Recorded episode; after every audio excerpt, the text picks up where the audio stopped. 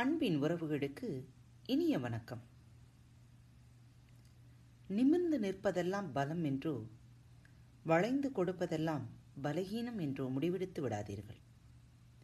நிமிர்ந்து நிற்கும் வேலை விட வளைந்து கொடுக்கும் வில்லம்பு அதிக தூரம் பாயும். கோபத்தை கட்டுப்படுத்துவது எப்படி? ஒரு இளைஞனுக்கு அதிகமாக கோபம் வந்து கொண்டே இருந்தது. ஒரு நாள் அவன் அப்பா அவனிடம் சுத்தியலும் நிறைய ஆணிகளையும் கொடுத்தார். இனிமேல் கோபம் வரும்போதெல்லாம் வீட்டின் பின் சுவரில் ஆணி அடிக்குமாறு கூறினார். முதல் நாள் பத்து ஆணி மறுநாள் ஏழு பின்பு ஐந்து இரண்டு என படிப்படியாக ஆணி அடிக்க கோபம் குறைந்தது. ஒரு நாள் ஒரே ஒரு ஆணி அடித்தான். மொத்தமாக நாற்பத்தி ஐந்து ஆணிகள் அடித்து உள்ளேன். இனி கோபம் வராது என அவன் அப்பாவிடம் கூறினான் இனிமேல் கோபம் வராத நாளில் ஒவ்வொரு ஆணியாக பிடுங்கிவிடு என்றார் அப்பா Bharat Kitchen features both traditional and modern cooking. We do not want to limit ourselves with food. Take it more interesting. We upload more important events happening around us, educational and informative videos too. So stay tuned and be ready to travel with us. Subscribe to our channel Bharat Kitchen Tamil. B H A R A T H K I T C H E N T A M I நாற்பத்தைந்து நாளில் அடித்த ஆணிகள் பிடுங்கப்பட்டு விட்டன என பெருமையுடன் அப்பாவை அழைத்து காட்டினான். உடனே அப்பா சொன்னார் ஆணிகளை பிடுங்கிவிட்டாய் சுவற்றில் உள்ள ஓட்டைகளை என்ன செய்வாய்? உன் கோபம் இதுபோல பலரை காயப்படுத்தி இருக்குமல்லவா என்று கூறினார்.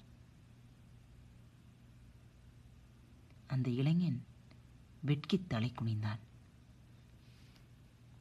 ஆம் கோபத்தால் நாம் எதையும் சாதிக்க முடியாது என்று தெரிந்தும் நம்மில் பல பேர் அதைத்தான் ஆயுதமாக பயன்படுத்திக் கொண்டிருக்கிறோம். கோபத்தில் நீங்கள் பேசும் ஒவ்வொரு வார்த்தைகளும் உங்களால் திரும்ப பெற முடியாது என்பதை உணர மறுக்கிறோம். கோபத்தில் மற்றவர் கூறும் வார்த்தைகள் உங்களை பலகீனப்படுத்தும் என தெரிந்தால் தயவு செய்து அதை உடனே தவிர்த்து விடுங்கள். அவர்களுக்கு பதில் சொல்வது உங்களது கடமையல்ல. புரிகிறவர்களுக்கு எளிதில் பேசி புரிய வைத்து விடலாம். ஒரு பழமொழி கூறுவார்களே தூங்குபவனை எழுப்பி விடலாம். ஆனால் தூங்குவது போல் நடிப்பவர்களை எழுப்ப முடியாது என்று. உங்களை ஒருவர் கோபப்படுத்துகிறார் என்றால் தயவு செய்து அந்த கோபத்தை தள்ளி போட்டு விடுங்கள். உங்களால் அதை தள்ளி போட முடியவில்லை எனில் கோபத்தால் நீங்கள் அடையும் பயன் என்ன என்பதை யோசியுங்கள்.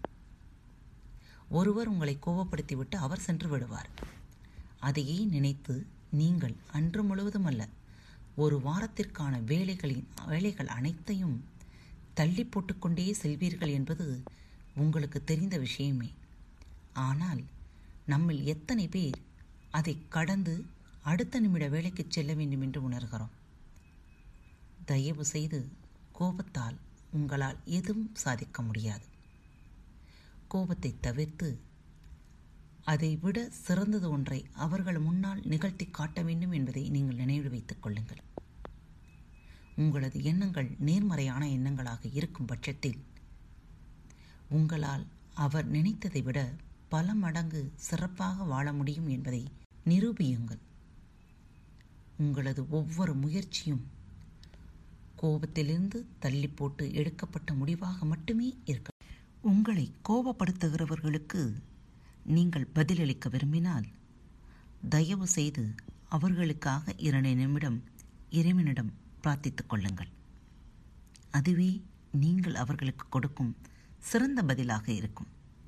நேர்மறையாக சிந்திப்போம் வாழ்வில் வெற்றி பெறுவோம். இன்றைய நாள் இனிய நாளாக அமையட்டும். இப்படிக்கு உங்கள் அன்பு தோழி.